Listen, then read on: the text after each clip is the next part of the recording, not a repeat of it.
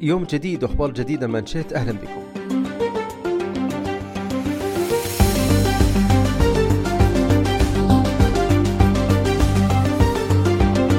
أعلنت المملكة تأجيل موعد القمة العربية الأفريقية الخامسة واللي كانت مقررة السبت المقبل في الرياض إلى وقت آخر.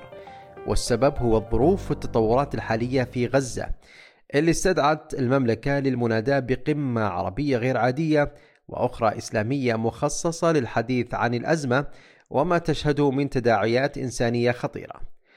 جاء ذلك في بيان أصدرته وزارة الخارجية السعودية بعد التنسيق مع أمانة جامعة الدول العربية ومفوضية الاتحاد الأفريقي وتبحث القمتان العربية الطارئة والإسلامية الاستثنائية في الرياض يومي السبت والأحد المقبلين على التوالي العدوان الإسرائيلي الغاشم على الشعب الفلسطيني وتركزان بشكل خاص على أحداث غزة الجارية أحمد أبو الغيط أمين عام الجامعة العربية وصف الوضع في قطاع غزة بالكارثي.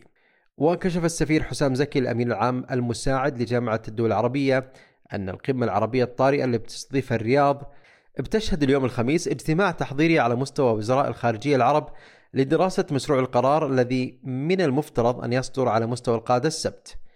وأضاف خلال مداخلة هاتفية مع أحد البرامج التلفزيونية أن تأجيل القمة الأفريقية حدث لأن الدولة المضيفة وهي السعودية ترغب في أن تحظى القمة العربية بالاهتمام الإعلامي الواجب في ضوء تطورات الأوضاع في غزة مشيرا إلى أنه يتوقع أن يكون هناك حضور للقادة خاصة أن مستوى تمثيل كل دولة هو قرار سيادي لكل دولة.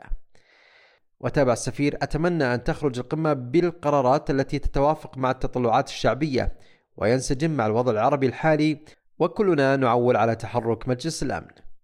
طبعا القمة بتكون يوم الأحد 12 نوفمبر في الرياض وبتكون مخصصة لبحث العدوان الإسرائيلي الغاشم على الشعب الفلسطيني وإن شاء الله تثمر القمة بنتائج تخدم وتساعد أهل غزة. الآن نذكركم بأبرز الفعاليات والمناسبات التي تقام في المملكة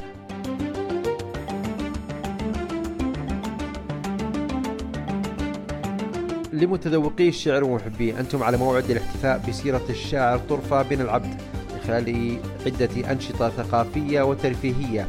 ومعرض ثري يستعرض محطات من حياة الشاعر في مهرجان طرفة بن العبد والذي يقام من السادس عشر وحتى الرابع والعشرين من نوفمبر في مدينة الأحساء.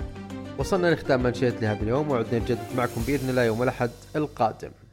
إجازة نهاية أسبوع سعيدة نتمناها لكم. مع السلامة.